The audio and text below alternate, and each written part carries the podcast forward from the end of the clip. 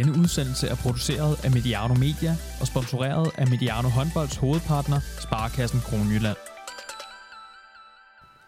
I dag skal vi møde tre kvindelige ligaspillere på Mediano håndbold. De spiller hver især i de tre ligaklubber øst for Storbælt, og de er alle fra årgang 1996. Tilsammen i rummet her repræsenterer de 60 ungdomslandskampe og 55 yndlinglandskampe. Det er to verdens- og europamester, en dansk seniormester, og så har en af dem fået debut på det kvindelige danske A-landshold sidste sommer. Vi skal tale om den danske liga, om ligaklubberne og håndbolden øst for Storebælt, og ikke mindst om det, nogen kalder transitionen fra ungdoms til seniorhåndbold. Der er faktisk rigtig meget at tale om.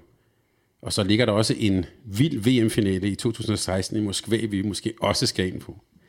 Men lad os først byde velkommen til de tre gæster. Sofie Flader, Nykøbing Falster håndbold. Velkommen til Mediano håndbold. Tusind tak. Hvordan er humøret her? Sådan en mandag morgen, hvor vi står og optager. Øh, jeg vil sige, det kunne have været bedre. Vi øh, spiller i Holstebro i går, hvor vi... Altså, jeg vil sige, vi er heldige med at få det sidste point, øh, eller få et point med, men øh, vi vil jo gerne have haft begge to, så jeg vil sige, humøret kunne have været bedre i dag. Hvordan, hvordan takler du sådan, og, og, altså, det er jo en lang bustur hjem fra Holstebro. Hvordan takler man det? Jamen, altså, de første, den første tid, der sidder alle jo er lidt stille og lidt ind i zonen, og, øh, i deres egen zone, og så øh, begynder man lige så stille at åbne lidt op, hvad man synes, der kunne være gjort bedre i kampen, og Jakob kommer lidt rundt og snakker, og ja, så lige så stille, så prøver man måske også at snakke om nogle andre ting, og prøve sådan, så det ikke bliver en helt deprimeret tur hjem, fordi så kan for Holstebro til København godt være en meget lang tur. Og hvornår træner man så igen? Hvornår er det tid til at samle op på det? Jamen, vi træner i morgen, for mange af os spillere tror jeg egentlig allerede gerne ville være mødt ind i dag, for at kunne ja, bare få lov at være lidt på banen igen, og ja, måske bare lige sådan få den der følelse ud af kroppen, sådan med noget træning, men det bliver først i morgen. Og hvordan er du? Er du sådan en, der bliver, bliver du indebrændt, og der, der skal ud med noget energi? Eller? Øh, ja, jeg bliver meget, meget indebrændt, og jeg kan godt gå ind til måske nærmest, altså ja, i hvert fald næste træning, for at man kan ligesom komme ud med energien og prøve at gøre nogle af de ting bedre, som man gjorde forkert i den kamp. Øh, så jeg er sådan en type, der, altså jeg ligger det ikke bare lige efter kampen, jeg har svært ved at sove, fordi man ligger og gennemtænker en masse situationer, og ja, så øh, jeg synes i, i dag er en hård dag. Godt, så, så, så kan du måske snakke det lidt ud her på Mediano håndbold. Det handler om håndbold, men måske om noget lidt andet end den kamp. Cecilie Spægt, Ajax København, velkommen til. Tak. Hvordan har sådan turneringsstarten øh, været for jer? Øh, den har været lidt blandet, synes jeg. Øh, vi var jo i Randers, hvor vi får to rigtig gode point. Øh, men ellers har det været lidt nogle kampe med op og ned. Men jeg synes i Ajax, at vi generelt er gode til at tage de gode ting med fra alle kampene.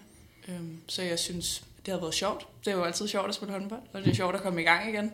Men øh, lidt blandet. Og øh, for ikke så frygtelig længe siden, der mødte du jo øh, Sofie i Nykøbing. Ja. Hvad var det for en kamp? Det var en kamp, hvor vi var med ret meget af vejen, vil jeg sige. Og jeg synes også selv, at vi var lidt overraskede bagefter, at vi egentlig kun tabte med tre. Mm. Men øh, jeg synes altid, det er specielt at spille mod mine veninder. Og specielt mod Sofie, fordi vi står direkte over for hinanden. Øhm, men jeg synes, det er sjovt. Det er altid sjovt at spille i Nykøbing. Så jeg synes, det var sjovt. Og hvordan Ajax København, altså øh, vi kan jo sige, øh, øh, hvor, hvor Sofie måske er lidt ked, måske havde I lidt, havde håbet at ligge lidt højere, end I gør nu, det kan vi vende tilbage til. Ligger I der, hvor I havde forventet inden, inden sæsonen? Ja, det synes, jeg synes egentlig, vi ligger meget godt til. Øhm, det er jo et problem, når de lidt bedre hold begynder at tabe til nogle af de hold, der ligger nede med, os. Øhm, men jeg synes egentlig, at vi ligger meget godt til. Øhm, der er selvfølgelig en kamp mod Vendsyssel, som vi er ret ærgerlige over, at vi kun får et point med fra. Men ellers synes jeg, at vi ligger meget godt til.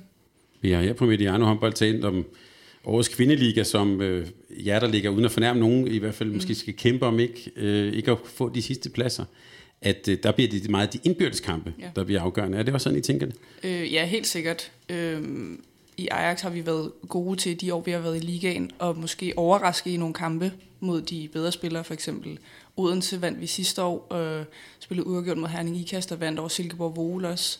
Men øh, jeg synes ofte, at vi godt kan halse lidt efter i de kampe, hvor vi lige pludselig er favoritter, fordi vi ofte er dem, der ligger øverst af de nederste. Øh, men jeg synes egentlig, at vores mentalitet er ret god i forhold til, at det er noget, vi i tale sætter og snakker meget om inden de kampe. Men øh, helt sikkert, så er det de kampe, der bliver vigtige, at vi skal vinde.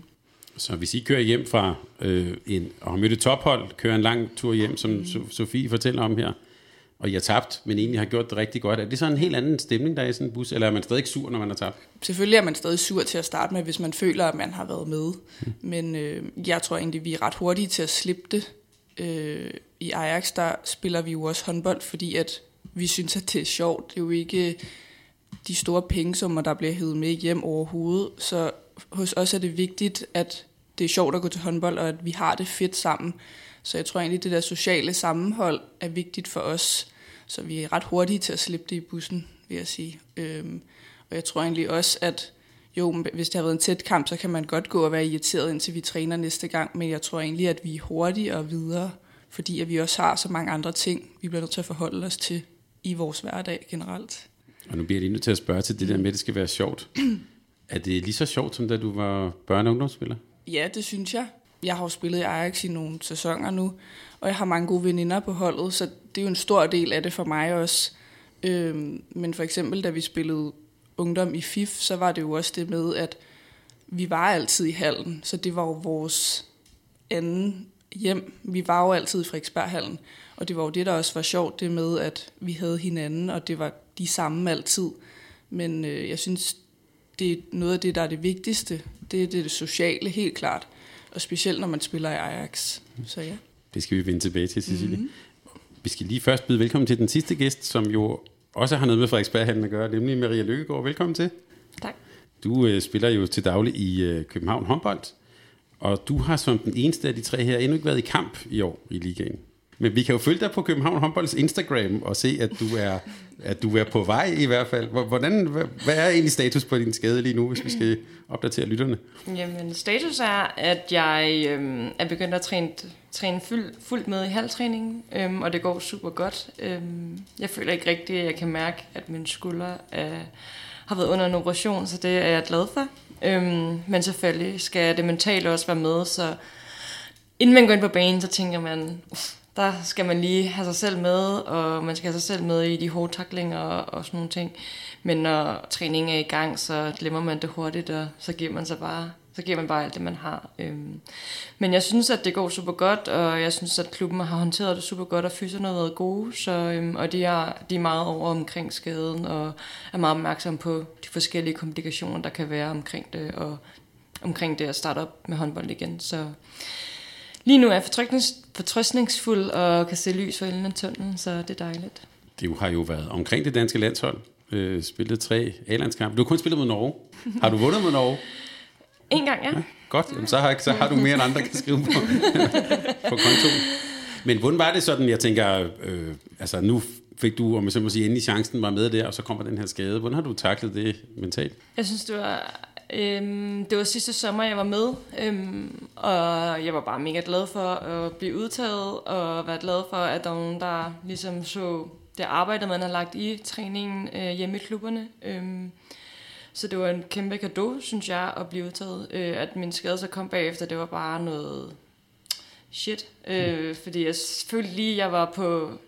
Jeg var nået et niveau, hvor jeg tænkte, okay, her der kan jeg virkelig godt spille igennem, og jeg kan jeg føler, jeg var i en god fysisk form, og øhm, havde en god timing i min screening og aflevering, eller mit, mit forsvarsspil og min, øh, min skud. Så øh, jeg var selvfølgelig bare mega ked af det over, at jeg igen skulle være ude i et år, øhm, og ja, skulle ned på et niveau, som jeg ikke havde lyst til at være på igen, øh, og så starte helt forfra. Men øhm, ja, så det, det, det var det, der ramte rimelig hårdt, og det tror jeg også gjorde, at jeg i min skadesperiode ikke, særlig meget, ikke var særlig meget i hallen. Øh, fordi at hver gang jeg kom i hallen, blev jeg bekræftet i alt det, jeg ikke kunne, øh, og alt det, jeg gik glip af. Øh, så det synes jeg virkelig ikke var fedt, og jeg kom kun hjem med dårlig energi, øh, så jeg valgte faktisk det næsten det første halve år, øh, næsten ikke at være så meget i hallen, fordi jeg kunne alligevel ikke noget. Øh, og hvor jeg så fokuserede på studiet, hvor jeg, mit studie, øh, hvor jeg havde, øh, hvor jeg ikke blev set som en håndboldperson, men en, der bare studerede. Øhm, og der fik jeg vildt meget energi, for jeg synes, det var sjovt. Jeg synes, det er sjovt, det jeg læser. Øhm, så det valgte jeg faktisk at fokusere på, øh, og for at få noget positivitet ind i min hverdag, øh, og glemme lidt, at jeg var skadet. Sofie, du har også været igennem en længere skadesperiode. Hvad, hvad, hvad, hvad tænker man, det er det har man sådan et mål fremme, at nu skal jeg tilbage på banen, eller hvordan, hvordan gør man det? Øhm, altså nu var jeg ligesom med Maria ude med skulderen, og øh, skulderen er måske noget af det værste, man kan blive opereret i, i, for, i hvert fald hvad alle andre siger. Så jeg tror, det der med, at en, det første, man fokuserer på, er egentlig at få bevægelighed og få en skulder, der, bevæg, eller kan bruges bare til de helt basale ting igen. Og så er det lige så stille. Altså jeg, den her skade, der havde jeg rigtig, rigtig mange delmål på vejen, fordi at jeg synes, det var sådan et langt træk, så jeg, det var ikke kun succesen med at komme tilbage på banen, jeg fokuserede på. Jeg fokuserede rigtig meget på de små punkter. Øh, jeg kunne lige så stille og roligt i mit skadesforløb. Så det, men, men har man sådan noget forud, jeg skal tilbage på banen, eller er det mere det der med delmålene? Nej, altså selvfølgelig var det, at, fordi jeg har det sådan, at jeg vil ikke have, at det skal være en skade, der gør, at jeg ikke kan spille håndbold mere, så derfor er det jo i bund og grund det, man træner op for.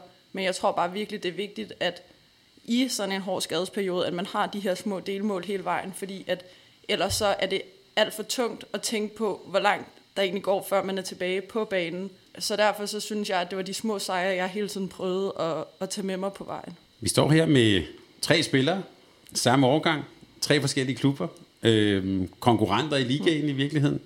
Øh, og hvis vi lige bliver ved dig, øh, og alle, alle, alle tre klubber øst for Storbælt, hvis vi lige bliver ved dig, Sofie, hvis det havde været i fodbolden, så vil man sige, at du har foretaget det, man, det vil være sådan det forbudte skifte. altså fra København til Nykøbing, ikke?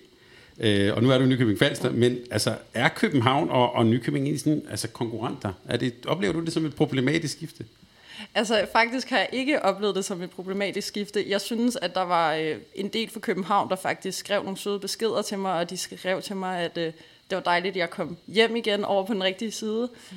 Øhm, så jeg kunne da godt, fordi jeg har altid haft et godt forhold til København, lige siden jeg skiftede.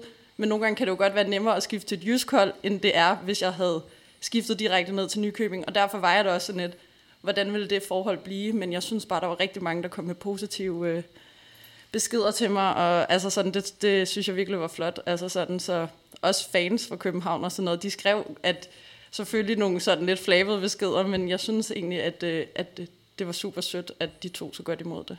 Ja, fordi det jeg tænker på, altså hvis det havde været fodboldens verden, så var du jo Camille Vilcek eller sådan øhm, men, men, men, men er, altså, om, man kan sige, at de to klubber har jo også igennem årene været gode til at tale det op. Mm. Altså, at der var altså et lokalopgør med folk med 100 km imellem men, men at der var det der sådan, øh, den der sådan rivalisering. Jamen, altså jeg vil da også sige, jeg kan da godt mærke nu, hvor jeg er kommet ned til Nykøbing, og sådan var det også, da jeg spillede i København, at der er en ting mellem de to klubber, altså det er der helt sikkert, og de kampe, det er også nogle kampe, man gerne vil vinde, fordi at, ja, der står jo meget på spil, fordi at det er jo sådan, ja, to, altså sådan, vi er jo i princippet niveaumæssigt det samme sted, og ja, jeg, jeg synes godt, jeg kan mærke, at der er lidt den der krig øh, indbyrdes, men der synes jeg også, der var jeg så også overrasket over, at vi er jo også bare stadig mennesker, og folk vil hinanden det bedste, og derfor så synes, tror jeg også, det er derfor, at alle egentlig har taget det, mit skifte så pænt, hvis man kan sige det på den måde. Så så forbudt er det trods alt. Nej, det nej det synes jeg ikke, det Jeg kan sige til lytterne, at Marianne øh, ryster på hovedet. Ja. øh, men, men i København kan man sige, der er jo også, altså inde i København her, mellem Ajax København og København håndbold, og jeg har lagt mærke til, at Vesterbro-klubben gerne vil kalde København håndbold for Frederiksberg. Mm. Øh, er der egentlig sådan, er der en konkurrence i hovedstaden? Hvis man nu starter med Cecilie. Altså, nu, altså, der bliver jo gjort grin med, at øh, inde hos Ajax, at øh, København håndbold er jo ikke København, det er jo Frederiksberg.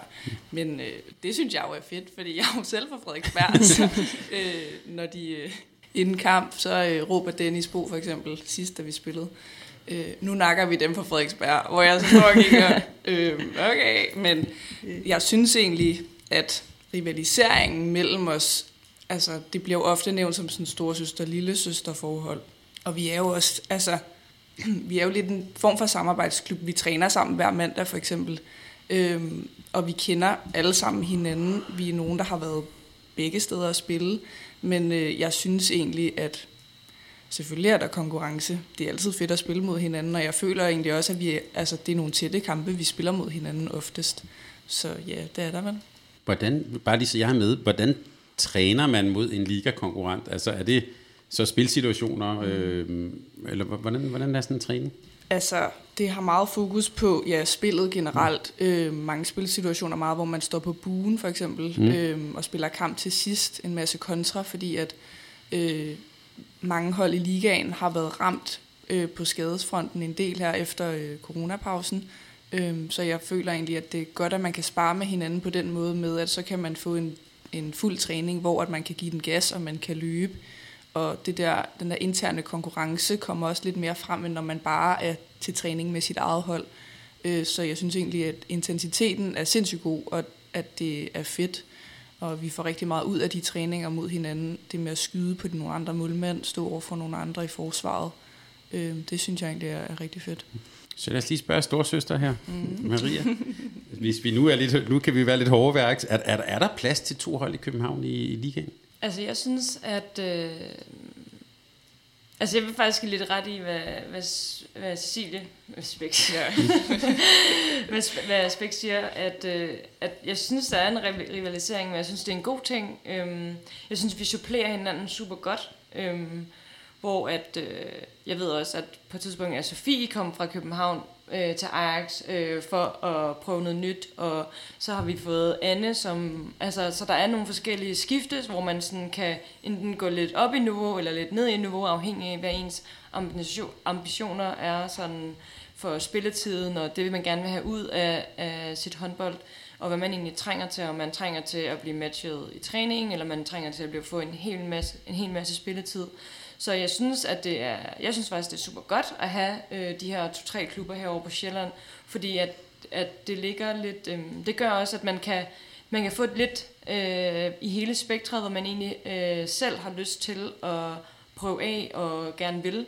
Øh, så jeg synes, det er super godt, at øh, vi er tre herovre. Øh, og jeg, ja, det, det føler jeg, at øh, det føler jeg meget godt. Men også det med, at altså, i København generelt er det vigtigt, at Øh, vi har nogle klubber, som kan repræsentere de unge spillere, der gerne vil bo i København og studere for eksempel, samtidig med, at man kan spille håndbold, så at alle ikke behøves enten at tage til Jylland eller Odense for eksempel. Øh, og det med, at man kan have en hverdag som studerende samtidig med, at man spiller elitehåndbold, det synes jeg er noget er sindssygt vigtigt i forhold til, at alle ikke bare forsvinder over til Jylland.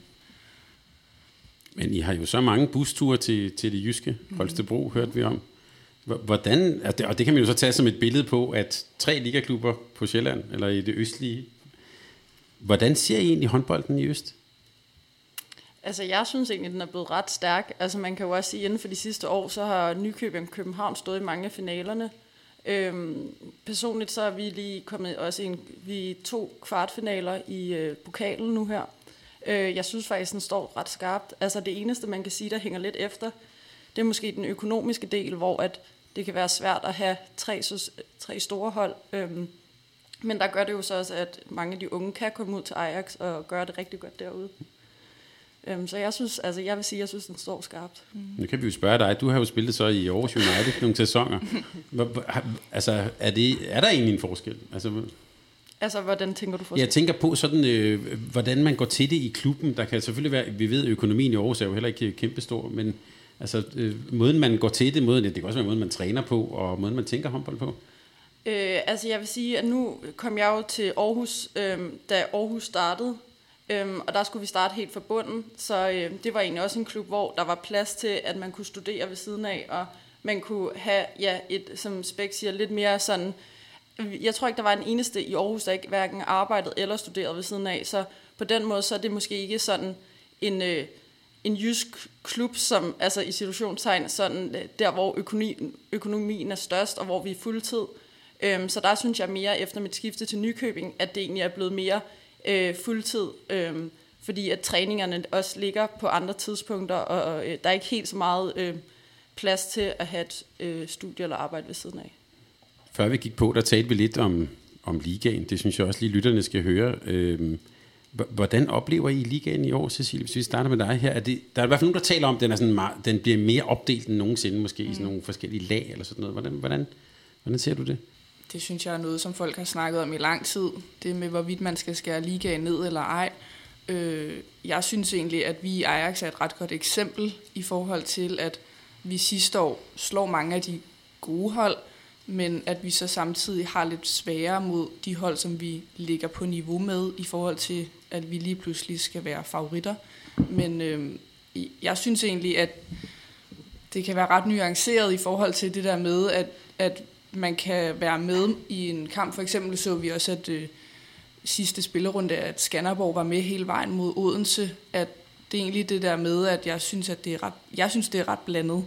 Øh, og jeg kan godt se det med, at, øh, at der er det der skæld fra nummer 10 og ned, men øh, jeg synes egentlig, at alle kan slå alle. Og det gør også det med, at man bliver nødt til at være 100% forberedt hver gang. For eksempel den sidste kamp mod Nykøbing, at jo, vi går selvfølgelig ind for at vinde hver gang, og vi føler også, at vores chancer var gode. Men vi synes også, at vi, vi spillede ikke op til vores bedste, og det ved jeg også godt, at det gjorde Nykøbing heller ikke. Men at vi efter kampen kan stå og være ikke overrasket, men være, altså, at vi kun taber med tre, det synes jeg egentlig giver et meget godt blik på, at altså, jeg synes egentlig, at alle kan slå alle i ligaen. Men nogen vil jo sige, at der er udkrystalliseret sig fire tophold, mm. og så er der sådan en midterfelt, og så er der måske dem, der skal kæmpe om ikke at ryge, ikke at ryge ud. Mm. Øhm, og, og de fire tophold er måske ret lidt. Der vil I så være lige udenfor, Maria? Ja. Er det også sådan, I tænker det? Det tror jeg ikke, men eller hvad? Jamen, jeg kan jo godt se på ligaen nu, at der er de her... Jeg synes virkelig, at øh, Esbjerg og Viborg gør det super godt. Mm. Øhm, og jeg synes, det står super skarpt. Og vi fik, jeg tror, vores hold fik et lidt sådan fysisk chok, da vi mødte Herning Ikast. Hvor det virkelig er et tryk, altså de ligger et kæmpe tryk rent fysisk, øh, med nogle lidt tunge spillere, og de kommer bare bulrende. Øhm, så jeg tror, at, øh, at der er selvfølgelig en top, men jeg tror godt, at vi kan ligge og konkurrere om nogle point øh, øh, med dem. Øh, så må ikke, at vi måske rykker lidt op, og det kan jo også være, at vi bliver lidt nede, fordi at vi har jo lige tabt til Randers, så man kan godt smide point til nogen, tak. der ligger, tak for det. ligger nedad. Så. så jeg kan godt se opdelingen, men altså, som Spæk siger, så tror jeg også, at alle kan slå alle øh, på gode og forholdsvis ringe dage. Og for jer kan man så sige, det skal jo afgøres i slutspillet. Øh, ja. Nu går jeg ud fra, at I kommer i slutspillet. Men, ja. Hvem ved? og hvad med jer, Sofie? Er I, er I sådan lige udenfor i det der midterfelt, eller i midterfeltet, eller... Altså jeg tænker, som vi er lige nu, der er vi en del af det midterfelt. Øhm, vi har jo startet ud med mange af de, dem, du måske vil putte i top 4. Mm. Øh, og jeg synes egentlig, vi har spillet okay lige op med, med mange øh, af de hold. Vi har tabt med to-tre stykker. Øhm, og jeg synes, at lidt ligesom de to andre siger, så kan den gå lidt begge veje. Nu mister vi så et point til Holstebro i går, som måske er et af de hold, der ja, de er måske også en del af midterfeltet. Men jeg synes egentlig sådan, at, øh, at ligaen den er den er egentlig god på mange områder. Jeg synes, der er mange, altså et hold som Vendsyssel, jeg synes også, de har sindssygt mange spændende spillere. Øhm, så øhm, altså, jeg ser helt sikkert også selv som en del af, af dem, der skal gå i slutspil. Men vi talte, og du var lige inde på det, Cecilie, det her med diskussion om, der er for mange hold i ligaen. Øh, vi har også haft det her på Mediano, der er der flere, der har nævnt det, men som også siger det her med, at, det, at første division måske er blevet mindre interessant. Øh, og jeg tænker, vi kan måske sige, du har jo også taget turen til, til Sku, øh, var det Skøvde? Prøvde, ja. Ja, Røfte, ja, den er svær. øhm, i, i, i, øh, I Sverige, altså, som, hvor jeg tænker, det tog du vel også som et skridt på vejen til at komme i, i ligaen, eller hvad?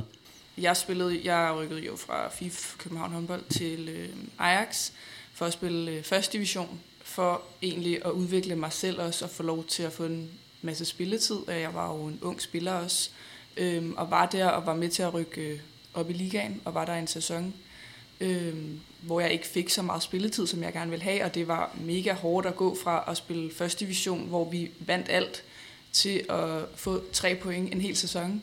Øh, og det der med at udfordre mig selv også, øh, men ja, jeg vil gerne væk fra Ajax der, og havde øh, flere forskellige ja, klubber i tankerne, men øh, tænkte, at jeg gerne ville udfordre mig selv, og havde også lidt en drøm om det der udenlandseventyr, men samtidig var jeg også nervøs for at tage for langt væk. Øhm, og så havde jeg øh, en dansk træner op i øh, Sverige, Rasmus.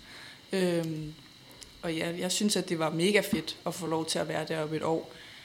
Jeg fik lov til at fokusere 100% på håndbolden, hvilket jeg ikke har prøvet før.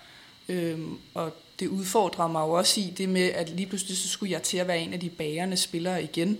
Det har jeg jo været vant til, da jeg spillede ungdomshåndbold ind i FIF. Men at det der med, at jeg skal tænke sådan, okay, nu er det mig, der skal afgøre det.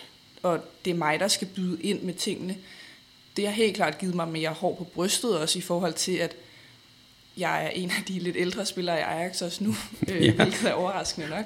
Men øh, ja, det med, at, at nu kan jeg byde mere ind, og at jeg kan godt tage kuglen og sige, ved I hvad, nu er det mig, der skal afgøre det her, men øh, øh, jeg kan kun anbefale at prøve at tage væk, prøve at udfordre sig selv, øh, få lidt luftforandring. Man lærer sindssygt mange ting, ikke kun øh, i forhold til at spille håndbold, men også om andre kulturer, og man udvikler sig selv. Øh, når man spiller håndbold, har man ikke for eksempel tid til, når man har et sabbatår, at rejse, fordi at man træner. Øh, så jeg tog det også lidt som en form for det, at jeg kunne komme væk, øh, ja, få lov til at rejse og udfordre mig selv. Men oplever I også, at er første division blevet mindre interessant at, udvikle sig i?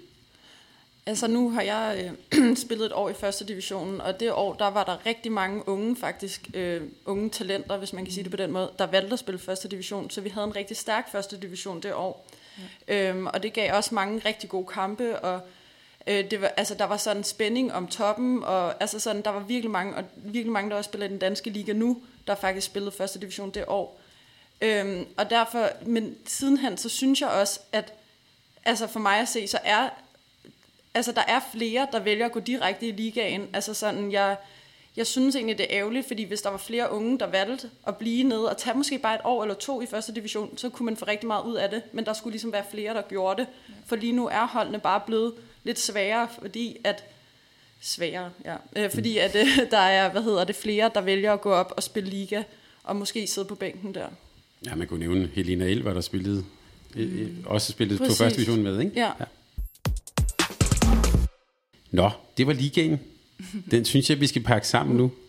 Øhm, og ønsker bare held og lykke i fremtiden, fordi når I er her, så er der jo faktisk noget med, at I rent faktisk kender hinanden. Det har lytterne måske allerede gættet.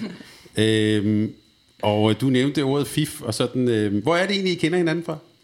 Øh, det er fra FIF. Ja. Stor, stor, stor, stor surprise. surprise. Ja, ja. Ja, mig og Spæk, vi har spillet på hold sammen, siden vi var fem år, så øh, det har været det har været mange år, vi har kendt hinanden efterhånden. Ja. Og så kom du til som U14-spiller, ikke? Jo, jeg tror, jeg var 13. Ja. Eller sådan noget 12-13 år. Ja. Ja. Min første træner var Sofies mor. ja. Tak, Birgitte Flater, fra hvor jeg står i dag. Og hvorfor, øh, hvad var det ved håndbolden? Altså for fem år, altså det, så taler vi sådan noget, det der nu hedder Trille Trolle og sådan noget.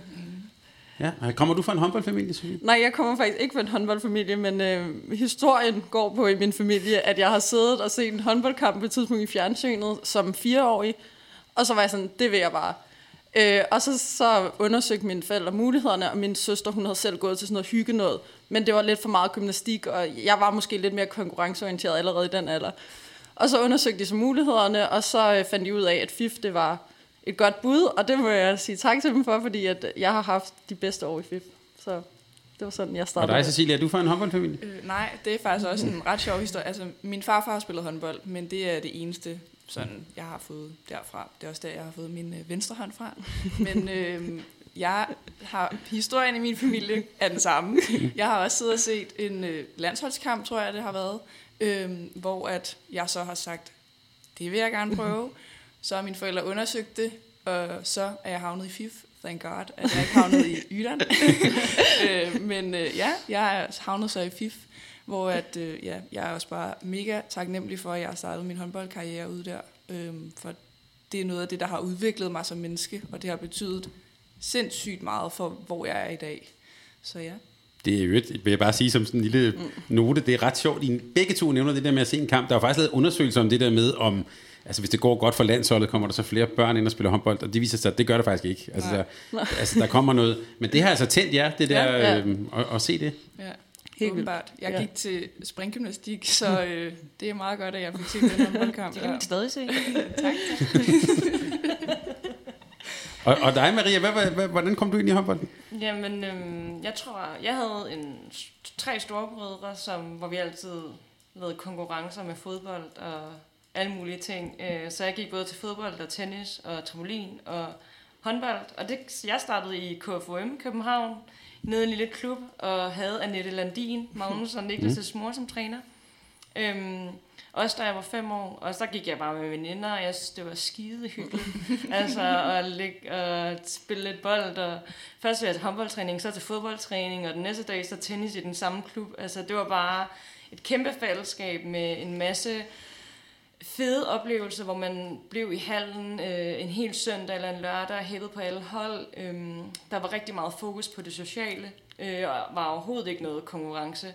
Øhm, det var vigtigt, at alle fik lov til at spille, og selvom jeg var den bedste, så var jeg godt klar over, at jeg ikke skulle skyde hele tiden, fordi at alle skulle have lov til at skyde i en kamp, øhm, og alle skulle have lov til at røre bolden nærmest, inden man skød på mål. Øhm, så det tror jeg har virkelig gjort for mig, at øh, jeg synes, at det stadig er sjovt, at det er vigtigt, at det stadig er sjovt at spille håndbold, og at det sociale med, at alle skal have det godt, øh, er vigtigt for mig. Øh, så jeg tog skiftet, fordi at både jeg selv og en anden veninde fra holdet ligesom følte, at nu var det på tide, at vi måske blev udfordret lidt mere, fordi at jeg skulle måske ikke skyde, score 10 mål hver kamp, ud fra venstre bak, som jeg var dengang. øhm, og så blev valget først på Ydern, og der spillede jeg et halvt år, og så kom jeg til FIF. Så ja. Men det er jo fint, hvis du skal spille sammen med de to her, så får du heller ikke nogen skud. Nej, Nej. vi satte hende ind på stregen, så vi ja. havde flere skud. Præcis. Men hvis vi, lige, hvis I lige prøver at spole tilbage til, for eksempel da I var 12, hvad, hvad du nævnte til at starte med det her med at komme i hallen, og det var et andet hjem og sådan noget. Hvad, hvad betyder håndbold for jer der? Alt. Øhm, altså, det var jo ikke så meget selve håndbolden, det var jo fællesskabet, der betød alt. Det med ja, at bruge en hel lørdag eller søndag op i hallen, eller når man havde fri fra skole, så tog man direkte i hallen og var. Der havde vi jo fri tidligt dengang. Det var jo ikke noget med, at man gik i skole til klokken 4. Men der, tog, der havde vi jo fri der klokken 1 og cyklede over i hallen, og så var vi der. Øh, blandet slik og drak slåsejs. Og, øh, ja, altså, det var bare så fedt det der med, at vi bare rendte rundt i hallen, altså vejen på svensk kontor, det var ligesom bare, det, altså det der med at komme tilbage i Frederiksberghallen nu også, det, giver, altså det betyder stadig sindssygt meget for mig at træde ind i hallen, og når vi træner med København for eksempel, og, vi skal, og jeg kommer ind, altså sådan, det hele føles bare hjemligt, det der med Svend er der, Sten er der, altså sådan, alle dem man kender er der, min kæreste, han spiller også stadig i FIF, øhm, så det med, når jeg overser ham også, det er bare, altså ja, det er en helt speciel følelse, man får, når man kommer ind i Frederiksberghallen. Og hvis jeg lige tager talentforskerbrillerne på, så ved jeg, det vil sige, du skal lige, I skal lige fortælle lidt om, altså I mødte tidligt ind i hallen, mm. Og rendte de så rundt og lavede alle mulige sådan lege med bolden ja. og sådan noget, og Ja, altså det lyder virkelig freaky, men vi var tre piger, øhm, som tit sad, så til at starte med, så sad vi og kiggede lidt på vores drengehold, mm. og så begyndte vi sådan gennem håndboldskoler også at kende øh, trænerne lidt, og så en dag spurgte de så, og det var måske det, vi havde pynset på i lang tid, om vi ville begynde at være med til, øh, til drengetræningerne, og det skulle de ikke spørge to gange om, Nej. fordi så fremadrettet, så fik vi så lov til der en gang om ugen også at være med hos drengene, fordi at, øh, vi var jo alligevel deroppe, og vi sad alligevel og kiggede, og Altså sådan, så det, det synes vi altid var rigtig fedt. Så ja. vi var lidt de der, måske sådan, hvor alle altid var sådan, Nå, nu er I her igen, piger. Ja. Og, altså, det var sådan vores fritidshjem på en eller anden måde. Altså, jeg blev jo meldt ud fra fritidshjemmet sindssygt hurtigt, fordi ja. jeg glemte altid at sige, at jeg ikke kom, fordi jeg egentlig var på vej op på i hallen. Ja. ja. ja, vi har også spillet øh, en Lundaspelen, både med drengeholdet og med piger. Nå ja, det er rigtigt. Ja. og hvordan, hvordan tog drengene imod det? Øh, jeg, jeg husker en kamp, som det er ret sjovt, hvor i Lunderspillen, øh, hvor øh, jeg var højre bak, øh, og øh, så havde vi en øh, dreng ude på højre fløj, og en, øh, en dreng som playmaker, hvor bolden blev spillet hen over mig hver gang. Øh, så jeg ved ikke, hvor godt de egentlig tog, at, tog det, at øh, vi kommer til spilletiden fra dem, men øh, vi var der jo bare alligevel oppe i hallen, så vi løb jo rundt, så lavede, lavede vi jorden rundt, eller skiftede os til at stå på mål. Altså, vi lavede jo alt muligt, og altså, det var jo forskelligt, hvilken en af de tre haller, vi rendte rundt i, men vi var der jo altid. Så ja. Men ændrer det, altså det var så, da I var 11-12 år, ændrer mm. det betydning over årene? Nej, jeg tror, det er bare... Jeg tror, at det er vigtigt, at lige meget hvad, øh, og så da man begynder, øh, at nogen af os får penge for det, så tror jeg, det er vigtigt, at man ikke må miste håndboldglæden. For vi, hvis det bliver et arbejde, så tror jeg hurtigt, at øh, alt det sjove, det, det forsvinder. Jeg tror, mm. det er mm. vigtigt, at man skal glæde sig til hver enkelt træning, og man skal glæde sig til kamp, selvom det nogle gange er røvsygt at løbe og stikketræne, eller hvad man nu, noget, eller halvtræner, så tror jeg virkelig, at man bibevarer, hvis man bibevarer glæden, så tror jeg, at man, at det, og man bare synes, det er fedt, så er det virkelig øh, en del af det hele. Ændrede det noget for dig, da du skrev under på din første kontakt? Det ændrede kun, at man skulle... altså, så det ændrede bare, at, man, at det ligesom blev et arbejde, man ikke bare kunne sige, jeg kommer ikke til træning i dag, fordi jeg har en fødselsdag. Altså sådan, så blev det sådan, jeg kommer senere til fødselsdag, fordi jeg skal til håndbold. Mm. Øhm, så det kom ligesom på sådan første prioriteringslisten.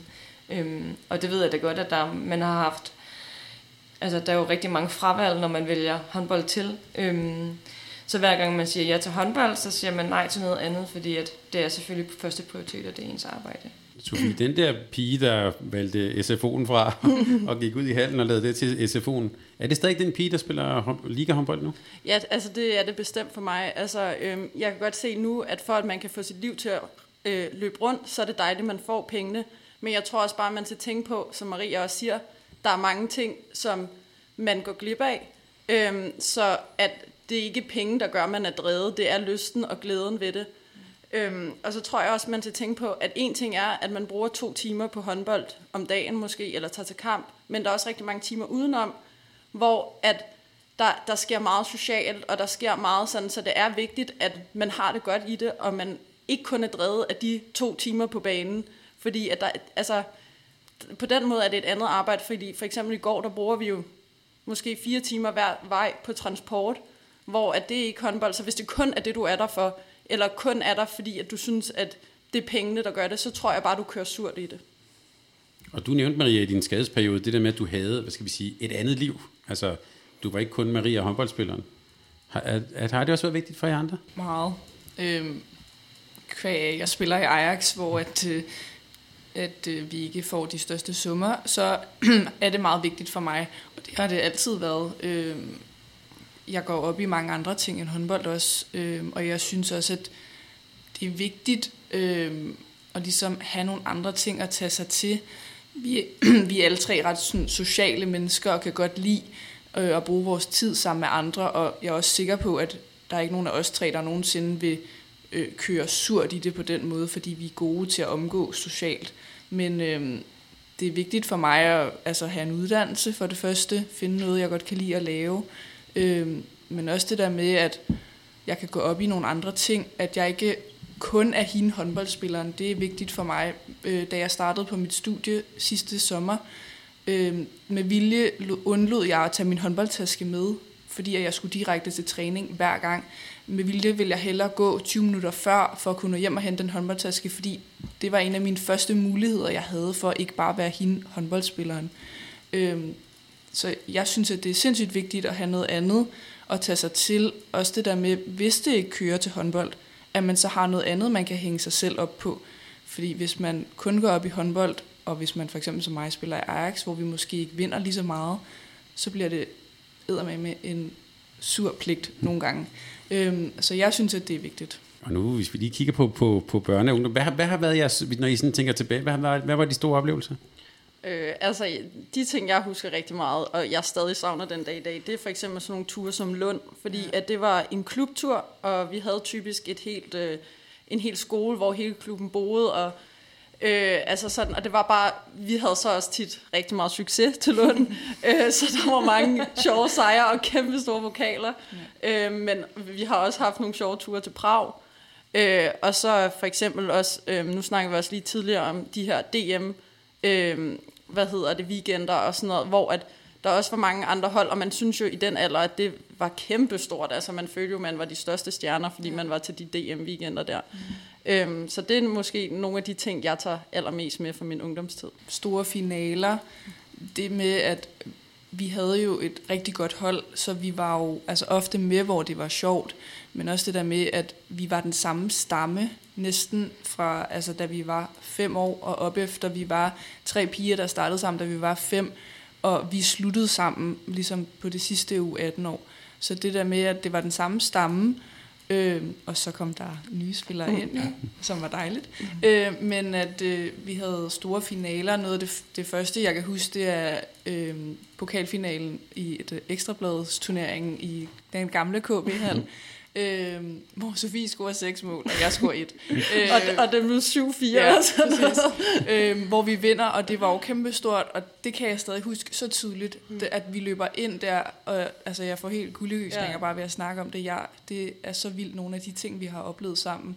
Og ja, det med Lund også, altså det er bare, jeg er selv træner for øh, et U13-pigehold ude i Ajax, og vi sidder også og snakker om, hvis vi skal på en juletur, hvor vi så skal hen, hvis det bliver muligt, øhm, hvor at vi godt kan være lidt uenige om, hvor vigtigt det er det der med at komme væk og få altså, sammentømret nogle af de piger der, og den alder, de er i, men det er jo det er noget af de største oplevelser, jeg har haft. Det, det er de ture der. Det betyder simpelthen så meget. Var det vigtigt for jer, nu kan vi lige spørge Maria, hvordan det var at komme ind i jeres gruppe, men var det vigtigt, jeg hører lidt fra, nu har jeg tror, det er fastslået, Sofie er konkurrence mig. men var det vigtigt for jer at vinde?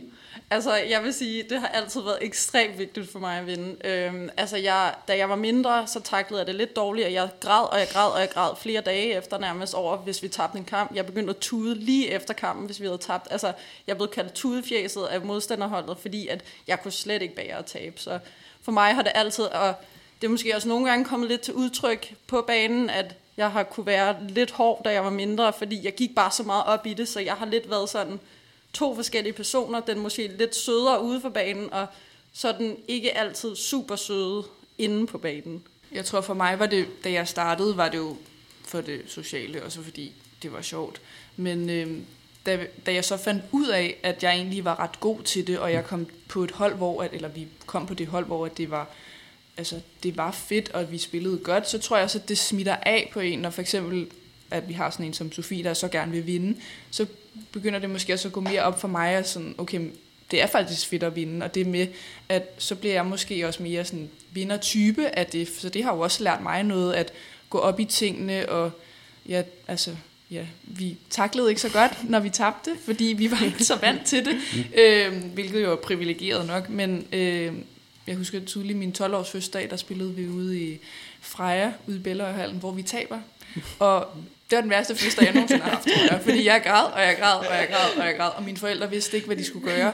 Så de aflyste, at vi skulle ud og spise. Og så græd jeg endnu mere, fordi nu var det hele bare noget lort. Men øh, ja, jeg tror bare, at, at det har udviklet os meget, det der med, at vi ville bare vinde. Og ja, nogle gange er det gået ud over nogle af dem, vi spillede på hold med. Fordi vi godt kunne være lidt hårde i filten, men vi ville bare gerne vinde. Men det var noget helt andet for mig, fordi at det handlede overhovedet ikke om at vinde i KFM. Der handlede det om, at alle havde det godt. Øhm, så det var et lidt stort spring for mig at komme et sted hen, hvor at der var så meget konkurrence. Øh, både omkring spilletiden, men også omkring, når man skulle, øh, når man var i kamp. Øhm, der skulle man virkelig tage sig sammen. Men jeg synes, det var mega fedt. Øh, det var ligesom også det, jeg søgte, da jeg så skiftede på KFM af. Øhm, så jeg synes, det var mega fedt at falde rimelig naturligt ind i rollen, fordi jeg også selv er lidt en vindertype og elsker at vinde og elsker at kæmpe sammen med et hold og have et sådan fællesskab omkring det at vinde. Øhm, så jeg faldt rimelig naturligt ind i det. Men jeg hører lidt sige, at det er noget, der kommer, hvad skal vi sige, indefra. Mm. Øhm, altså, at, det har I været lige siden I var ja, fem år. Hvordan taklede jeres trænere det?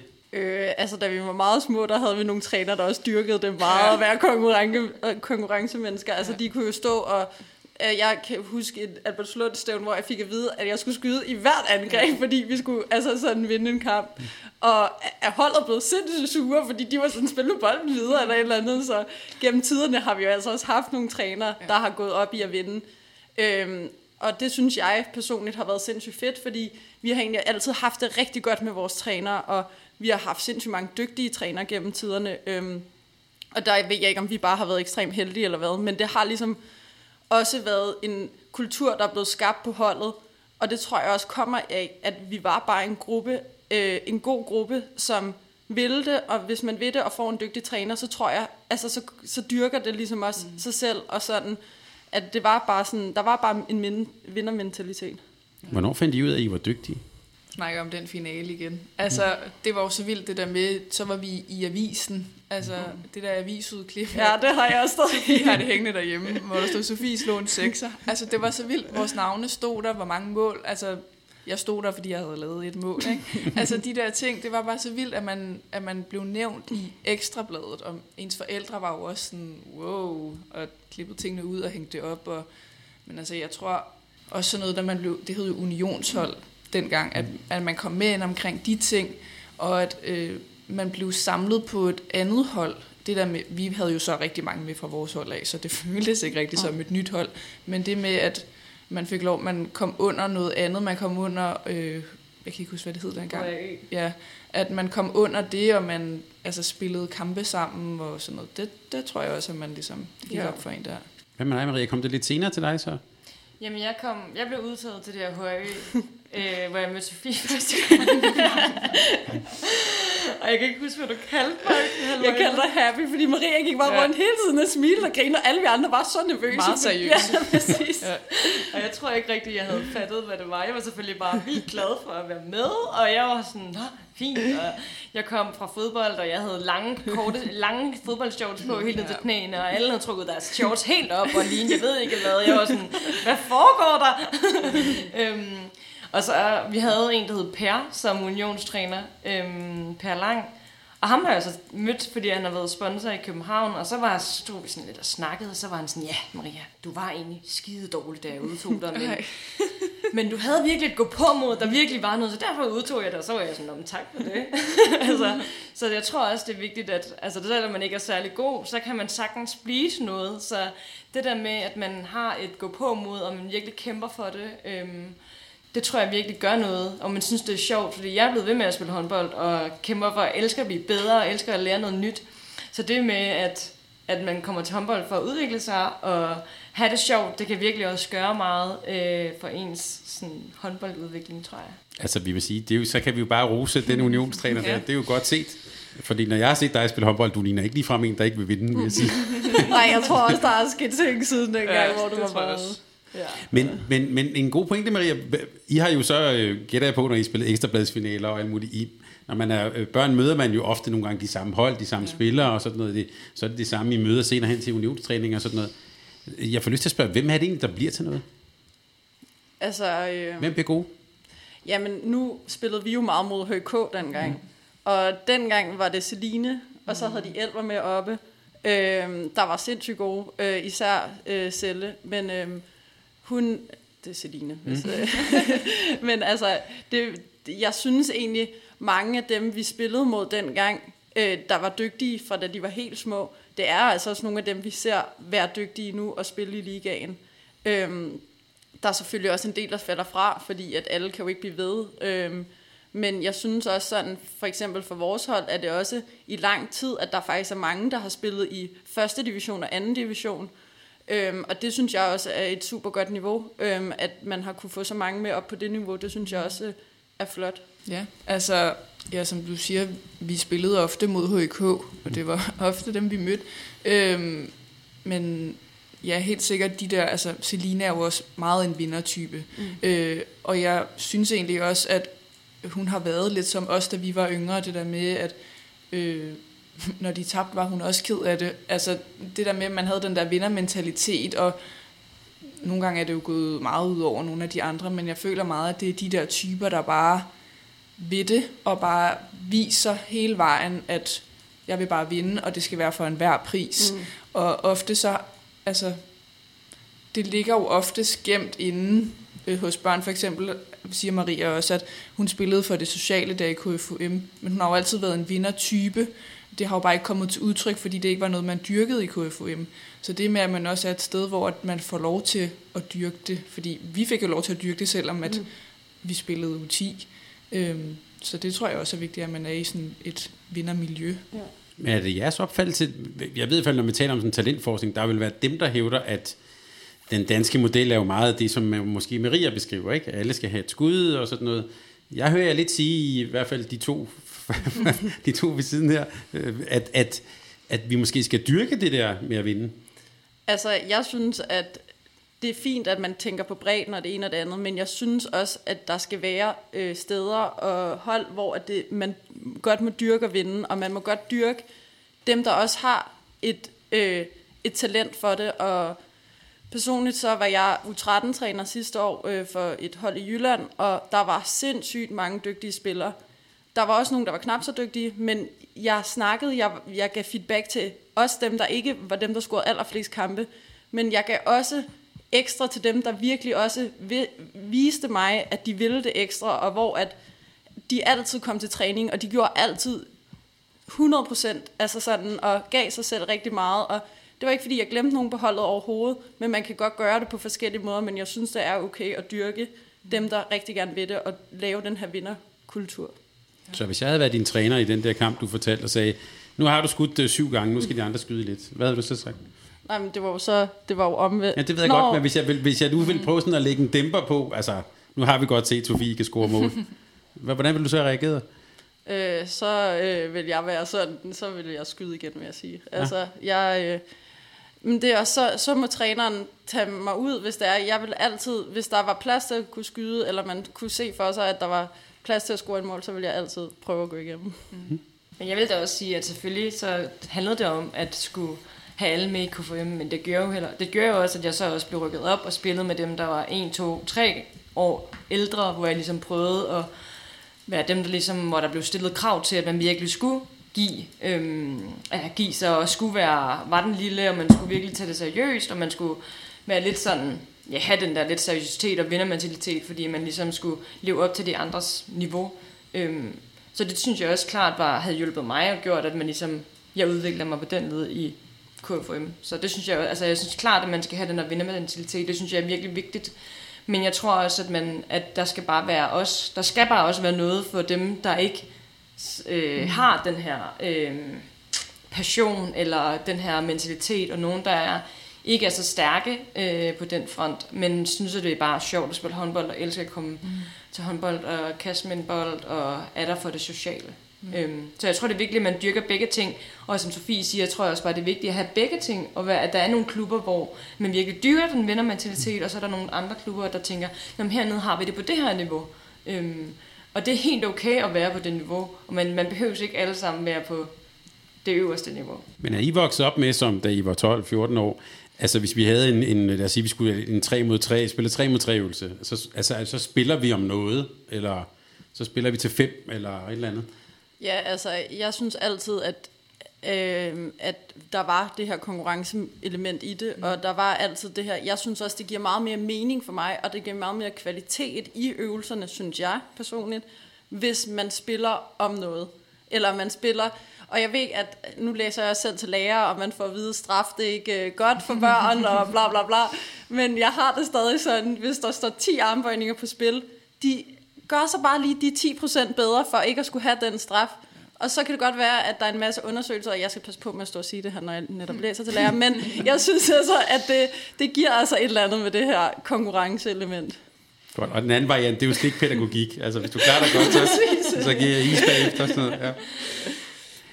Jeg, jeg tænker, nu nævnte du lige det der med, at du blev rykket op, Maria. Øh, jeg har jo tjekket lidt op på, at du er født i februar, øh, og Cecilia er født i november. Inden for sådan talentforskning taler man også om den der relative aldersforskel. At, var du øh, sådan stor, da du spillede, altså en af de store piger? Jeg var kæmpe. Ja, hun var virkelig... Jeg, jeg var kæmpe, så jeg, jeg ved ikke hvorfor. Jeg tror bare, ja, det, det var, jeg følte mig altid meget større end alle andre. øhm, og, altså, det har både været godt og skidt. Altså på håndboldbanen har det været super godt. Altså, jeg hoppede jo bare på flækket. altså, så det var, der var ikke nogen, der rigtig der kunne stoppe mig. Men i skolen synes jeg, det var virkelig ubehageligt. Altså, jeg var sådan altid den store. Jeg var altid den, som pigerne gemte lidt bagved. Og, altså sådan, men det gjorde jeg også bare, at frikvartererne, så var det dem 9. klassen, der gik 4. der gerne ville have med til at spille fodbold, og var alle dem på skolen, så var bare sådan, åh, det er pige for 4, hey, kom herind, og alle elskede mig, fordi jeg var fucking mega god til sport, og mega god til fodbold, og altså, det var bare, hver frikvarter, så stod jeg bare på mål for 9. klasserne, fordi de syntes, jeg var god, og jeg ja, havde en god størrelse, og jeg var stærk, så det var bare sådan, det var.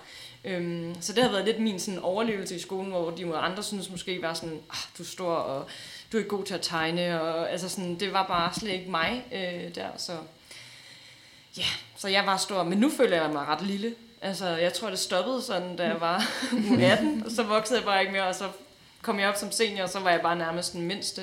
Men var det så også fint at være i håndboldverdenen? Der må man jo godt bruge sine kræfter. Altså, hvor det ellers bliver jo sådan betragtet lidt som ikke så kvindeligt, ja. det der. Altså, der skal mest være en sød lille pige, der sidder og tegner. Mm. Her kunne du bruge dine kræfter og gå til den. Altså, for mig var det sådan et frirum at komme til håndbold, hvor det var helt, altså det var, altså, det var accepteret, at ligesom, man var lidt ligesom drengene, mm. og jeg har altid været lidt en drengepige. Så det der med fodbold og håndbold, og gå til den og svede og sådan noget der, det var jo ikke særlig feminint. Øhm, men i, til håndbold, der var det jo bare, der følte jeg mig bare hjemme, fordi at det var helt accepteret, at man gav den gas, og man taklede igennem, og man jublede, og man råbte og skreg, og det synes jeg var mega fedt. Har Cecilia, har du altså fra november, har du, har du, var du en af de små, eller har du oplevet sådan, der må være nogle år, hvor du næsten har spillet med nogen, der i princippet i hvert fald var halvandet år ældre end dig? Altså, jeg har jo altid været høj. Jeg er en ret mm. høj pige. Øhm, men øh, jeg kan måske godt ikke gen, genkende til, at jeg, jeg har aldrig været sådan en bullerbasse-type. Mm. Øhm, jeg kan godt være sådan, altså, jeg er ikke sådan en, der kaster mig rundt på håndboldbanen, for eksempel. Øhm, jeg har også engang fået at vide, øh, vi var til noget pigeprojekt, at øh, jeg blev valgt fra, fordi jeg var født i november. Jeg var den sidste, altså jeg var den yngste af dem på min plads. Og vi er så også en, øh, en god venstrehånds, hvad siger man, overgang mm. i min overgang. Jeg kan nævne som uh, Celine, Pauline Bølund, Lærke Christensen og mig selv. Altså, det har ligesom altid været en mangelvare, og så kom, kom vi lige pludselig og var alle os. Øhm, så det der med, at, at det er noget, jeg altid har fået at vide, at jeg var født sent, øhm, og jeg kunne ikke forstå, hvorfor det skulle være en hindring. Øhm, men øh, ja, måske noget af det der med, at jeg, ald- jeg har aldrig rigtig været sådan en, ja, der bulrede frem. Jeg kan måske godt være lidt sådan tilbageholdende på det. Øhm, men det er jo også bare sådan, som jeg er som spiller. Altså, jeg, jeg kaster mig ikke rundt, ligger ikke så ofte ned. Men, øh, men, øh, men ja, det er måske noget af det, sådan, der, jeg synes, der er forskel i det. Men ellers så synes jeg sgu godt, at det kan være noget bullshit. Og nu nævnte du også det der med at kaste med venstre hånd. Ja. Nogle vil sige, at man jo får et lidt mere privilegeret liv som mm. håndboldspiller med venstre hånd. Har du oplevet det? Lidt måske. Mm. Altså, jeg, jeg er da overbevist om, at hvis jeg var venstre bak for eksempel, så var jeg nok ikke kommet lige så langt, som jeg er. Øh, fordi jeg er en okay klassisk spiller. Øh, men øh, ja, det er da ret overbevist om, at jeg ville ikke være kommet lige så langt, hvis jeg var højrehåndet. Øh, at det er noget af det, der har båret mig frem. Det er helt klart, at jeg skyder med venstre. Nu har vi talt om det der med at vinde noget, og det er også, I kan huske de der store finaler og sådan noget. Øh, kan I også huske, at I var til det uofficielle U12 DM i Hvidovre? Ja, det, kan, det jeg kan faktisk godt huske Ja, det kan jeg også ja, vi rendte rundt med vores crocs, og Ja. ja, det, det, kan, det synes jeg sagtens, man kan huske. Ja. Jeg har faktisk slået op, det var Horsens, der vandt i jeres årgang. Ja, vi, vi røg ud semi-tidligt, gjorde vi egentlig ikke det? Jo. Og det kunne man ikke se, man kunne Nej, bare se jeg vinderen. Det tror- kan jeg godt huske. Ja, jeg tror ikke engang, vi kom videre for Nej. gruppespillet der. Jeg tror enten vi spillede, vi røg ud til enten Rødovre eller HIK Ja. ja. eller sådan noget. Ja. Ja, det var lidt fedt. Men I nævner de der DM-weekender og sådan ja. Det er det jo trods alt også, de der små årgange.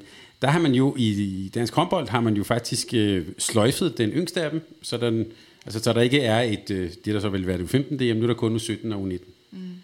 Mm. Og nogle kritiske tunger vil også sige, at U19 DM er der ikke så meget sjov ved, fordi mange af de bedste spiller alligevel senior. Ja. Hvad, er jeres tanker? Altså, I har været med til mange af dem. Er det, er det en god eller en dårlig idé?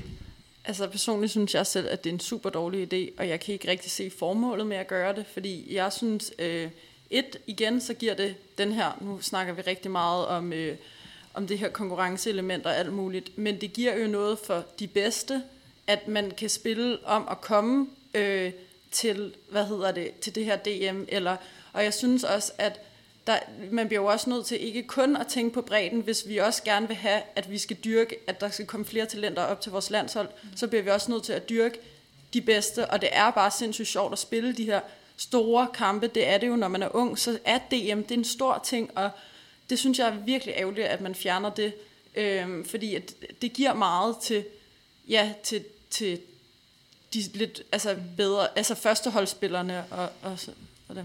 Jeg er enig. Altså hos os det der med første gang, da vi var til det officielle DM, at øh, vi havde vundet alt op til da.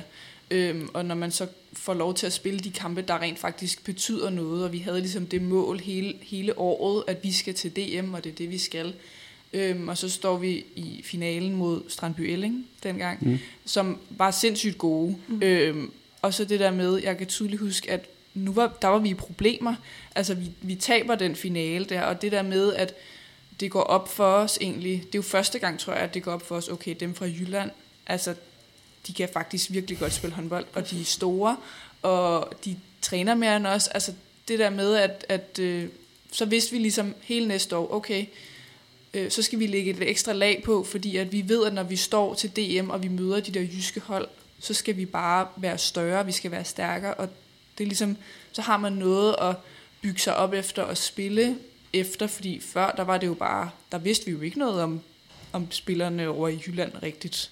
Jeg tror også sådan individuelt for sådan nogle kampe der, så øh, jeg kan stadig huske, at jeg brænder et straffe, mm. øh, da der er et minut tilbage. Øh, det er stadig en ting, at jeg kan huske, og for eksempel, at vi er jo blevet opdraget i den her håndboldverden, øh, men man har simpelthen fået så meget godt med, også fordi, at man har skulle lære at takle mange situationer, som for eksempel, når det er min skyld, at vi ikke vinder en kamp.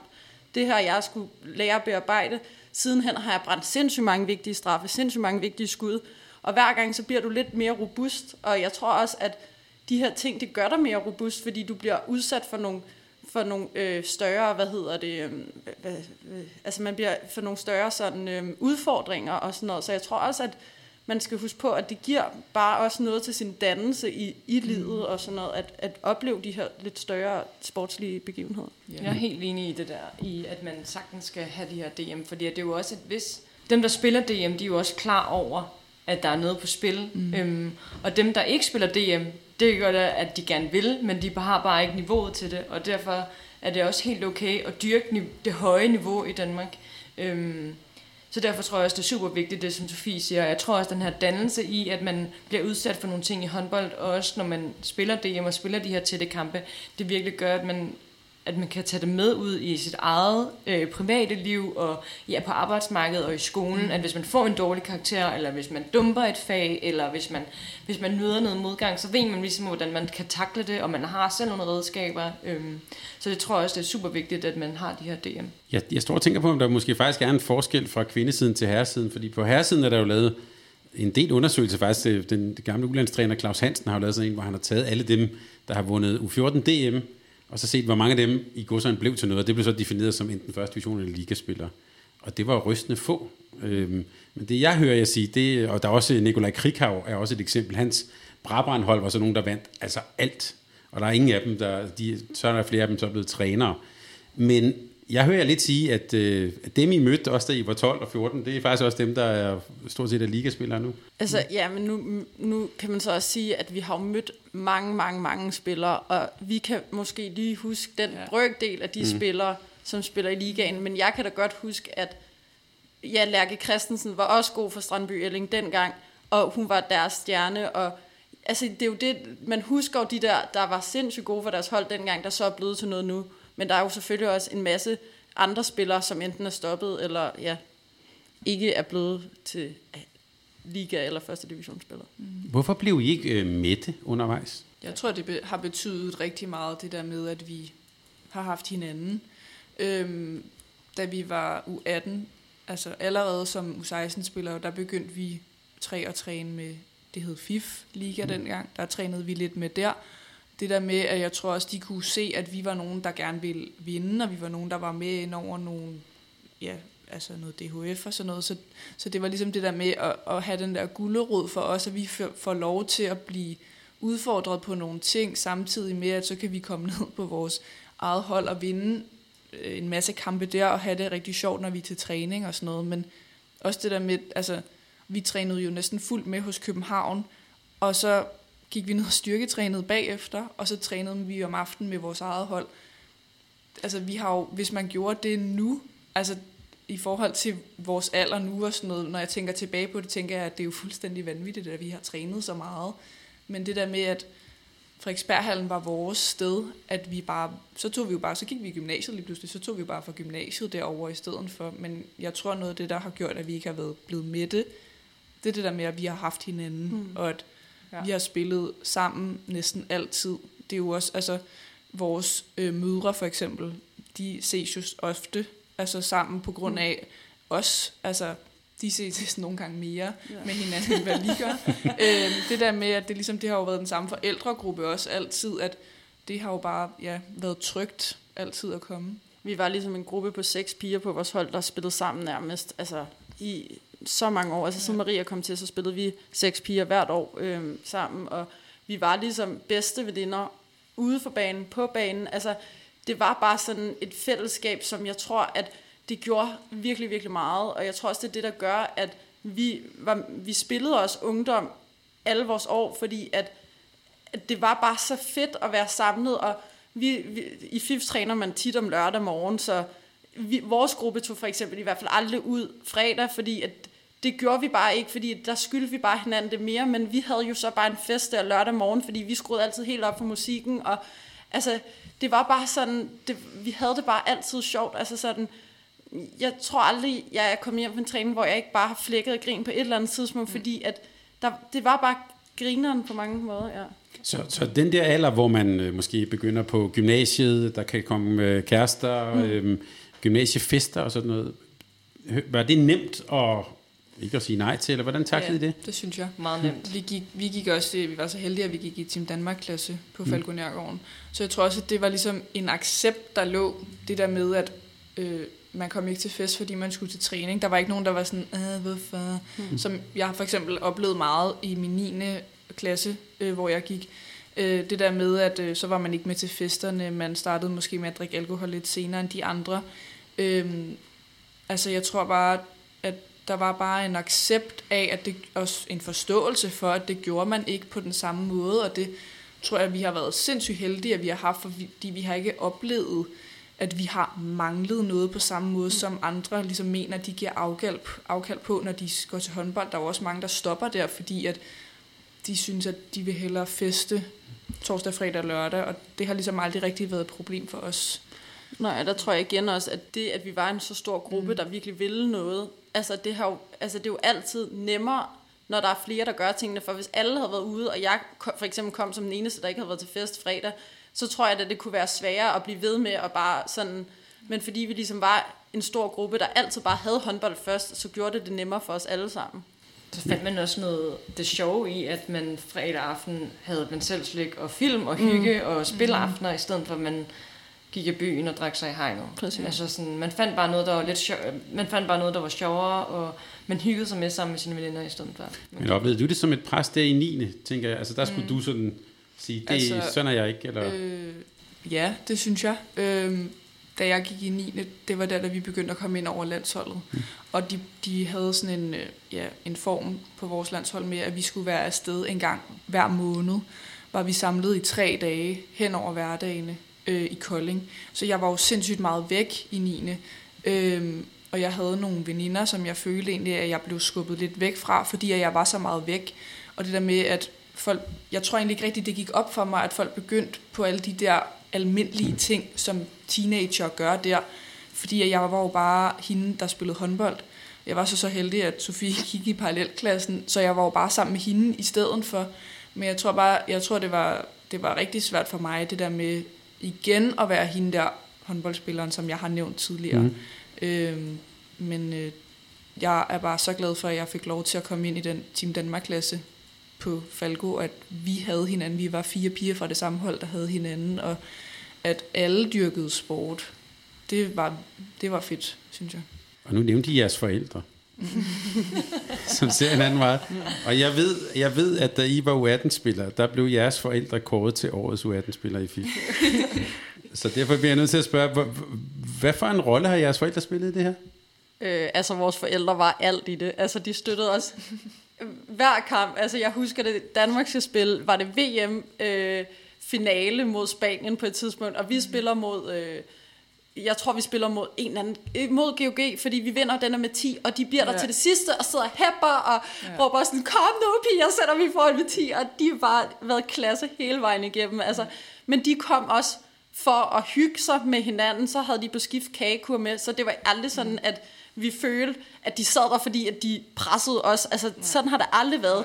De, jeg tror faktisk til sidst endte med, at de synes, at det var mere hyggen omkring den her mm. søndag, hvor de kunne komme med boller og sidde ja. og snakke, og øh, end det egentlig var. Altså, det der har aldrig været noget pres fra dem, men de har bare altid bakket 100% op, og det gør bare meget at have ens forældres ryg, fordi at så, altså sådan, det gør bare livet nemmere for os, mm. altså sådan på mange områder, at de er villige til at tage med til alle udebanekampe, de, altså sådan, så jeg synes, de har været alt for os. Altså. Ja. Og der var aldrig noget brug. Nej, aldrig. Det var virkelig sådan, hvornår skal vi køre i dag? Det var, sådan, vi, det var altid dem, der havde styr på tingene, og det var altså, det er dem, der sådan, når det er mig, der skal have kage med i dag, så var jeg sådan, okay, tillykke med det. Altså, ja. altså, det var virkelig sådan, nogle gange har vi jo også gjort grin med, når vi har spillet kampe, at øh, vi ikke kunne høre hinanden ind på banen, fordi de har siddet og snakket så Præcis. meget. øh, altså, det, der, det er jo bare sindssygt hyggeligt, og at vores mødre, mødregruppen, som vi kalder dem, at de stadig ses så meget. Altså, nogle gange kan jeg jo få, så kan jeg få en eller anden oplysning, hvor jeg er sådan, nå, fra min mor, fordi hun har været sammen med de der damer, og om en af pigerne, noget som jeg ikke vidste, fordi at, at de bare snakker så sindssygt meget, og telefonerne gløder altid, fordi de bare skriver hele tiden, og jeg tror bare, altså, det har været sindssygt vigtigt for os, det der med, også at man altså sådan, har kunne sætte, altså det har jo været andre familier for os. Vi er jo altid kommet i hinandens hjem, siden vi var helt små. Altså, så når man har oplevet nedture og sådan noget, så har de jo også været der.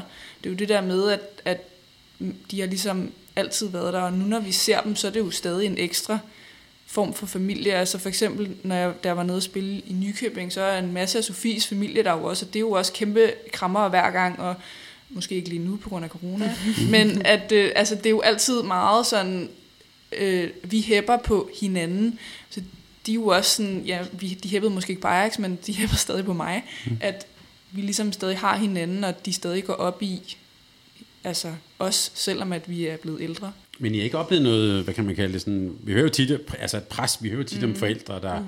går rigtig meget op i det. Vi hører også tit om øh, børnetræner, der, hvor deres største opgave måske næsten er at håndtere forældrene. Ja. Sådan har I ikke oplevet det? Nej, altså aldrig nogensinde, og de har også været meget sådan, i, altså, at de ville ikke blande sig i, om man fik spilletid eller man ikke. Det var trænerens opgave. De var der for at bakke os op, og for at hæppe på os, og der har aldrig nogensinde været, at de blandede sig i det håndboldmæssige. Øhm, man har kunnet snakke med dem om kampen bagefter, fordi øh, kampene fyldte jo, øh, i hvert fald for mig, alt bagefter. Øhm, men der har aldrig været sådan, at jeg har følt, at jeg har gjort noget for mine forældres skyld. Altså tværtimod, så har det bare været dejligt for mig, at de altid har været der, fordi at når det er noget, der betyder, at du bruger så meget energi på, så er det bare rart, at ens forældre også går op i det. Øhm, synes, øh, synes jeg, så der har aldrig for mig i hvert fald været noget som helst pres for den Nej. tid. Og så går de bare op i det. Hvem tager seriøst til Lund, og hvem tager ja. til Prag, mm. og alle tager ja. med til et U16 stævne i Prag for at se ens mm. ja. døtre spille. Ja. Altså sådan. Køre til Ringkøbing for at se en kamp. Det har, det har Sofies mor og min mor jo gjort sammen en gang. For at se en Men var det for meget? Altså havde I nogensinde sagt, øh, altså Nej. lige væk? Det synes, nej, det har jeg aldrig gjort. Det, jeg har altid nogle gange været overrasket over, hvor jeg har været sådan, der for eksempel med den Ringkøbing-tur, hvor jeg har været sådan, nå, Nå, oh, nå, men fedt, at I gerne vil det. Altså, det har aldrig, jeg har aldrig tænkt over det, at det måske var så meget for min skyld, at de gjorde det, men også for deres egen skyld, fordi at de gerne ville. Og de vil, de vil jo gerne bruge tid sammen med deres veninder, som det jo så er blevet, og venner. Altså, at det har jeg aldrig tænkt over, at det blev for meget. Men det er jo også, som Spæk siger, at bruge tid med sine veninder, men det er jo også en måde, du kan bruge tid med dit barn på, ja. fordi i og med, at vi bruger så mange timer af vores liv op i den hal, mm. hvis de vil se os på noget tidspunkt, så er det måske også en god idé en gang imellem at komme op og se vores kampe, så jeg tror egentlig også, det er bare en måde at have fælles interesser med sine børn på. Ja. Men jeg tænker bare, hvis jeg, hvis jeg bruger hele min søndag på at køre til Ringkøbing, mm. og så ser Sofie brænde straffe lige til sidst, øh, Altså, om man så ikke føler, at okay, nu har mor og far skulle, eller altså, nu er det min skyld, de får en dårlig tur hjem, eller sådan. Det har jeg aldrig tænkt. Nej, altså, aldrig nogensinde, fordi Nej. at de ved, de ved jo, hvor, hvis man ser, at man brænder et straffe, så ved de jo lige præcis, så skal de jo være trøstepuden bagefter. Altså, der skal de ikke sidde og give en endnu mere nederen på. Altså, Nej. min mor siger altid til mig, at jeg kommer ikke for at se dig, jeg kommer for at se holdet. Mm. Så derfor kommer jeg til opvarmning, fordi så har jeg set dig være på banen i hvert fald. tak, mor. ja. Altså, for mig, ja, for mig har det også været sådan, altså, da jeg var startet som senior og startede som, og bare kom i FIF, så var det en total tryghed, at jeg vidste, at mine forældre var der, fordi jeg er totalt et tryghedsmenneske. Så det, at mine forældre var der, det var, det var bare rart. Altså, det var sådan, jeg kiggede altid rundt i hallen inden kamp, fordi, mm. og så om de var der, og de sad der, hvor de plejede, og også når, de spiller, når vi spiller Frederiksberghallen, så er det også bare sådan, okay, ja, er de her? Og sådan, så det har bare været en total tryghed. Man følte sådan, altså, man faldt lidt mere til ro, når de var der. Fordi man har været vant til, at de altid har været der til ens kampe. Så når, det, når de er der, så føler man sådan, og så er det fuldendt. Så kan man spille frit, og alt er som det plejer. Men okay. også det der, som Sofie siger, at det har fyldt så meget for os, så det er jo nok også noget af det eneste, vi har snakket om, når vi er kommet hjem.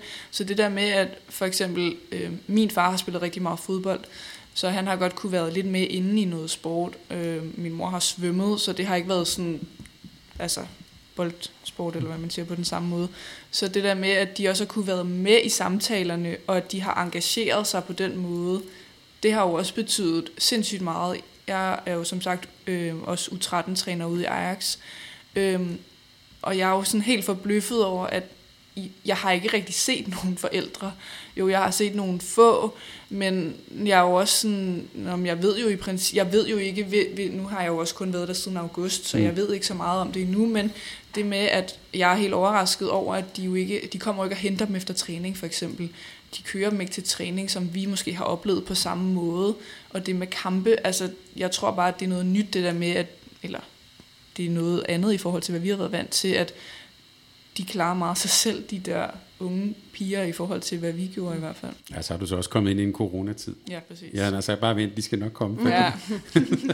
tror jeg. Tror jeg. Ja, ja, ja. Så, så et par gode råd til eventuelle forældre, der lytter med derude, hører jeg sige, det er at følge med og Ja. være til stede. Altså, jeg tror personligt heller ikke på, at man kan komme 100% til top, hvis Nej. man ikke har ens families opbakning. Helt det tror jeg ikke på. Så Enig. der tror jeg i hvert fald det. Selvfølgelig kan der være undtagelser, det er ikke det, jeg siger, Nej. men jeg tror bare, at det, det kan hjælpe en rigtig langt på vej. Det betyder meget også, men også det der med, at de ikke blander sig på den måde. Altså jo, jeg kan da godt opleve nogle gange, at så kommer jeg ud efter en kamp, og så begynder min, min far på noget, og så kan jeg være sådan, ikke lige nu. Altså Mm. et eller andet sådan, at man kan ligesom have den der afstand omkring det, at hvis det går dårligt, så skal man heller ikke snakke om håndbold. Men, altså sådan, men at man, man ligesom har nogen, der kan lytte, når man lukker en masse lort ud omkring det, men også nogen, der forstår det. Det tror jeg også er vigtigt, og nogen, der ikke, ja, ikke engagerer sig for meget, men det der med, at man ikke altså sådan, er for meget med ind over selve håndbold, men at man er der, og man støtter op. Så hvis du kommer hjem, og du synes, at træneren er en tosse og sådan noget, så skal man bare lytte. Ja. Så skal man sige, at jeg synes også, det er en tosse. Ja. Eller, ja. Ja, nogle gange kan jeg godt have det der med, hvis der så, øh, altså, hvis jeg for eksempel brokker mig til min kæreste, og han så kan være sådan, øh, ej, men måske også det her og det her, hvor jeg er sådan, nej, nu skal du bare sætte dig ned og så lytte efter, hvad jeg har at sige, så jeg lige kan komme ud med alt det her. Så kan vi måske snakke fornuftigt om det i morgen eller om nogle timer. Det er jo også sindssygt vigtigt, synes jeg. Men også meget en, en fin måde at, at sige det på. Ja.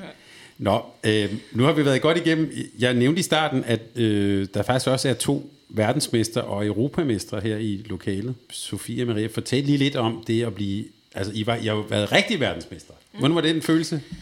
Altså, det er jo noget, man Altså, siger, man at jeg er verdensmester, men I har været det rigtigt. Altså, man, følelsen af, at man er bare sådan overalt. Altså over alle andre. Man føler bare, at man er den bedste i verden. Og man kan Ja, man sige, føler, at man er verdens bedste. det er virkelig en følelse, man har sådan helt dybt i kroppen, og man føler, at man kan gøre alt. Altså, det kan godt være, at man går for rødt normalt, men man er sådan, når jeg går for rødt, fordi jeg er verdensmester. Fordi jeg kan. Det er bare fordi, jeg, altså, det er virkelig sådan, at man kan bare... Man føler sig bare så lykkelig, fordi at det er sådan en forløsning på al den træning, man har lavet, og alle de ting, man er gået igennem, og alle de kampe, man har spillet. Så det er sådan, det er bare sådan en god sløjfe at sætte på, og det er ens, alle ens følelser kommer ud, og det er grin og gråd og græd, altså det er alt. Øhm, så det var virkelig en sindssyg oplevelse. Vi kan sige til lytterne, jeg tror, vi lægger et link op, men altså, vi tæller 2016 UVM i Rusland, mm. mod Rusland, Ja, sindssygt. forlænget spilletid. Ja. Øh, altså, hvad hedder det? Ruslands A-landshold var der jo. Da de taber den kamp, så tager og far, eller landstræneren der for A-landsholdet, han er far til en på holdet. Han tager alle spillerne og går direkte ud af hallen.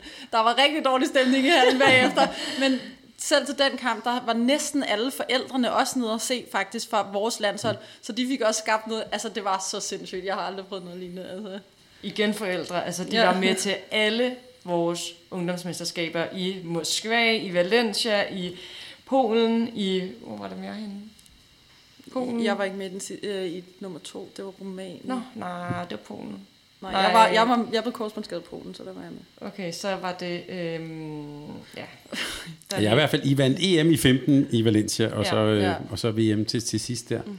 Men så kunne jeg godt tænke mig at spørge, det der med at, for den der verdensmesterfølelse, hvordan er det så at komme hjem igen? Altså, man var flyvende, da man kom hjem. Mm. Altså, man var rigtig flyvende, og øh, hvad hedder det der, der startede jeg øh, mit første år i København, øh, og man følte jo, man, altså, man, man havde virkelig fået sådan et nyk til selvtilliden, altså, og altså, det var, sådan, det var en god måde, det var mit første år som liga, det var en god måde at træde ind på, fordi du blev bare hedret mange steder. Så blev vi hedret i hallen, da der var publikummer. Altså, det var virkelig bare sådan et kado. Og som Maria siger, det var bare sådan, så dejligt at få den der for alt det, man går og arbejder på til hverdag og sådan noget. Og det er jo ikke alle, der er så privilegeret at være, blive udtaget til landsholdet og så vinde. Og, altså, vi var bare en, en gruppe, som var så utrolig heldige og dygtige, hvis man kan sige det på den måde, at vi stod der, så det var sådan helt vildt at komme hjem. Altså. Men jeg tænker også på, at altså, I er verdensmester, I kan flyve igennem det hele. Hmm.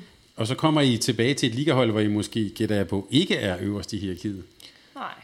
Det var at sige. Altså, vil du være sød og hente min vandflaske, verdensmester? Eller, eller hvad? Hvordan var den fornemmelse? Altså, øhm, de første år i København, der sad jeg på bænken.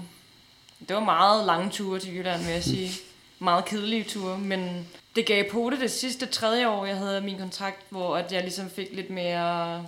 Øh, hvor jeg vandt lidt mere trænens tillid, og fik lov til at komme ind på banen og vise, hvad jeg egentlig stod for. Øhm, så jeg følte, at, at de år, der udviklede jeg mig syg rigtig meget ved at træne med nogen, der var vanvittigt gode. Altså det var jo Anne Mette Hansen og Pernille Larsen og Bunde og Krogshed og altså øh, P spillede vi også, altså Christina Pedersen som målmand og Karin Morgensen. Altså det var godt nok, hun spillede godt nok ikke mm. i København, men det var bare nogle vanvittigt gode spillere, som, altså når jeg kom hjem fra træning, så var det bare sådan, åh oh, fedt, jeg fik bolden en gang. Greb den endelig, altså, og jeg fik den der et skud på mål wow. altså sådan, så man udviklede sig bare sygt meget øhm, for mit vedkommende. Øhm, så, det, så det synes jeg faktisk, altså det var selvfølgelig hårdt at komme hjem, og man så ikke var noget, øh, for der skulle man bare kæmpe røven ned af bukserne for at komme for at komme videre og komme igennem og udvikle sig. Øh, men øh, jeg synes, det, er, altså, det har også gjort, at man havde lidt en, man havde lidt energien fra de her landshold, man så kom på. Øh, til at kunne tage lidt med hjem i klubben. Men jeg tænker, at det er jo bogstaveligt talt at gå fra mm. toppen af verden til at sidde bagerst i bussen, eller, eller ja. hvor man nu sidder. Altså, jeg vil sige, at øh, jeg har aldrig øh, mentalt ramt et så hårdt halvt år, som da jeg kom hjem for den slutrunde, fordi at øh, jeg var kommet fra Ajax, og så fra FIF, hvor jeg, i FIF fik jeg fuld spilletid, i Ajax fik jeg næsten fuld spilletid, så var jeg med til den her slutrunde, der fik jeg ikke fuld spilletid overhovedet, men ja, man kom stadig hjem og var verdensmester, og lige pludselig så skulle man spille liga, og jeg fik 0 minutter. Jeg sad bagerst i bussen, som du mm. siger. Øhm, jeg tror aldrig nogensinde, jeg har været så langt nede mentalt, fordi jeg havde aldrig prøvet den her nedtur før, og man troede lidt selv, man var bedre, end man måske egentlig var. Øhm, og man har, jeg havde ikke nogen øhm, noget i bagagen, som jeg kunne bruge til at forvente det her om, så det var egentlig bare min egen psyke, jeg skulle arbejde med. Øhm, så jeg vil sige, at det var et rigtig hårdt halvt år, fordi jeg aldrig havde prøvet at ja, være så langt nede i hierarkiet, øhm, og være så forholdsvis dårlig, som jeg egentlig også... Altså, jeg havde det svært, fordi at fysisk var jeg heller ikke der, hvor de andre var. Øhm, men til gengæld det halve år har nu givet mig sindssygt meget med i bagagen, som jeg kan bruge, hvis der kommer nogle kampe, hvor jeg ikke spiller så meget, fordi jeg fik det vendt til jul, fordi at jeg netop, som Maria også siger, gik tilbage til træningslokalet og lagde de ekstra timer i det, som det, det gjorde at være senior og spille i ligaen, øhm, men det krævede, krævede også rigtig, rigtig meget. Hvor kom den mentale styrke fra? Jamen, øh, altså jeg kan huske, at jeg var i jeg var så langt nede, at jeg var sådan, jeg skulle ud af den her kontrakt. Så jeg var lige et smut i Norge, øh, sammen med at prøve at træne derop. Og så var jeg i et, lidt af et hul. Og så tænkte jeg, okay, hvad er værst? Enten så tager du herop, eller også så tager du hjem, og så kridter du øh, skoene og kommer i gang. Og så var det som om, så skete der et eller andet der. Jeg fik sagt til mig selv, okay, du havde muligheden for at komme et andet sted hen og blive lejet ud dertil. Men det sagde du nej til, så kan du ikke gå og være sur og bitter og alt muligt. Og så må du tage den tid, du, du kan få, og det handler om først at gøre det godt til træning. Så jeg tror, der skete et eller andet der. Øh, men jeg tror også, det er der, at det kan vende for mange unge, fordi der kan du enten gå den ene vej, eller man kan gå den anden vej. Og jeg forstår også godt, at man mentalt kan køre færdigt i det, fordi det er virkelig en hård proces. Men heldigvis fik jeg det så vendt om der. Det er jo det, man kalder transitionen, ikke? Og mm. man kan så sige, at jeres har været ret voldsomt, for det er jo en, bestemt set inden for tre uger eller sådan noget, I går fra at være verdensmester mm. til at komme hjem til, til søde Danmark. Ja. Jamen, jeg tror, at øh, der lå meget i, at vores træner dengang øh, havde, måske ikke havde så meget fokus på os unge, fordi der var, det gik ikke så godt dengang i København. Øhm, så jeg, hver gang jeg kom til træning, der følte jeg ligesom, at jeg havde lidt altså der havde øh, jeg andre stregspillere og forsvarsspillere, som ligesom rettede på en. Så der fik man lidt sådan, nå okay, hvis, altså sådan, der var lidt sådan hele tiden noget udvikling, og man kunne hele tiden gøre noget bedre. Øh, og for mig, så synes jeg, det var, jeg synes, jeg elsker at kunne gøre noget bedre, og man kan blive bedre til ting. Så min motivation var lidt, at okay, det kan godt være, at jeg ikke kommer på banen, men det kan det være, at jeg kan blive bedre til nogle andre ting, og blive bedre i mit forsvarsspil, og for at jeg kan, ligesom kan komme på banen. Øhm, så jeg tror, jeg havde nogle lidt sådan nogle andre delmål i forhold til, at jeg skulle score gribe bolden først og fremmest, og derefter score og have forskellige skudvarianter og dække op og have forskellige, altså ja, være, være lidt på den front. Øhm. Og øh, nu har vi hørt om jeres vej fra øh, U5 håndbold, hvis det hedder det, op, op til ligaen og sådan noget. Vi har også talt om det her med, at I ikke blev mætte, så jeg får lyst til, hvis vi lige tager en bord rundt her til sidst, Cecilie, hvad drømmer I egentlig stadigvæk om? Lige nu har jeg det jo rigtig godt, hvor jeg er i Ajax, fordi at øh, jeg kan bo i København, jeg kan bo tæt på min familie, øh, jeg kan læse det, jeg drømmer om, samtidig med, at jeg kan få lov til at spille elitehåndbold, og det betyder sindssygt meget for mig, men øh, altså jeg, jeg drømmer om stadig at vise, at håndbolden er stærk i øst, øh, og samtidig så lægge flere lag på mit spil. Øh, jeg har tidligere, øh, da hele ungdomsårene har jeg dækket op, øh, men øh, ligesom noget, der er blevet kørt lidt ud, efter jeg blev seniorspiller. Så det er noget, jeg drømmer meget om, og det er også noget, jeg er begyndt på igen. Øh, men ja, jeg drømmer om at have mange gode kampe, så jeg kan vise mig frem. Måske få lov til, hvis jeg kan være så privilegeret nok til at, at prøve at få en til tur et andet sted hen, om det er et andet sted i Danmark, eller om det er et sted i udlandet, kunne også stadig være sjovt. Øh, men ja, jeg drømmer om stadig at spille håndbold, og så stadig have det sjovt ved at spille håndbold. Og det kan være en dag, I kan spille sammen med alle tre. Ja, det har det, vi aftalt. Det har vi aftalt, når vi bliver. Old Girls. Old Girls. Ah, det, bliver, det bliver et giftigt hold, Maria. Hvad? Ja, du drømmer om at komme tilbage, eller hvad? Ja, altså mm. først og fremmest så drømmer jeg bare om at kunne spille håndbold på, som jeg plejede dengang, hvor træningen var ingen hindring, og man ikke kunne tænke over, at passe på, at man ikke skulle være skadet igen. Øhm, så, men når jeg så forhåbentlig endelig kommer på banen, så drømmer jeg om at få finde mit niveau igen og være sammen med mit hold og kunne kvalificere os til noget europæisk og klare os godt i den danske liga.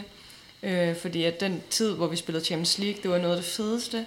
Øh, så det vil jeg vildt gerne prøve igen. Øh, så ja, så det tænker jeg. Øh, at klare, klare sig godt i ligaen og forhåbentlig komme i europæisk håndbold igen med mit hold. Og Sofie, du drømmer om point, eller hvad, i Nykøbing? Ja, ja det gør jeg. Øh, ej, jeg drømmer... Jeg har forskellige delmål også. Jeg har også været ude det seneste år, øh, så jeg har egentlig spillet fire måneder nu her. Så jeg vil også gerne finde mit helt gamle niveau tilbage, og måske komme til at spille lidt angreb igen på et tidspunkt, når min skulder øh, kan holde til det. Øh, men så drømmer jeg da helt sikkert om at vinde nogle titler på et tidspunkt og spille de her store kampe, øh, hvor at, øh, ja, vi kan få noget metal rundt om halsen. Men det passer jo perfekt. Øh, Cecilie spiller angreb, og du spiller forsvar. ja, tak. Godt. Tak fordi I ville komme her. Tak for jeres tid, og tak fordi I ville fortælle jeres øh, fælles historie. Det var en fornøjelse. Tak fordi vi være med. Tak, tak. Og så vil jeg bare ønske jer alt muligt held og lykke med både jeres drømme og også fedt på kort sigt med ligaen her. Tak. Tak. Tak fordi du lyttede til en podcast af Mediano Håndbold. Hvis du kunne lide udsendelsen, så husk at abonnere på Mediano Håndbold, der hvor du hører podcasts. Så får du den seneste udsendelse serveret direkte til dig. Du må gerne fortælle dine venner om os, og husk at følge os på Facebook, Twitter og Instagram. Mediano Håndbold kan lade sig gøre, takket være Sparkassen Kronjylland. Vi har gået hånd i hånd siden foråret 2018, og de er med os hele 2020.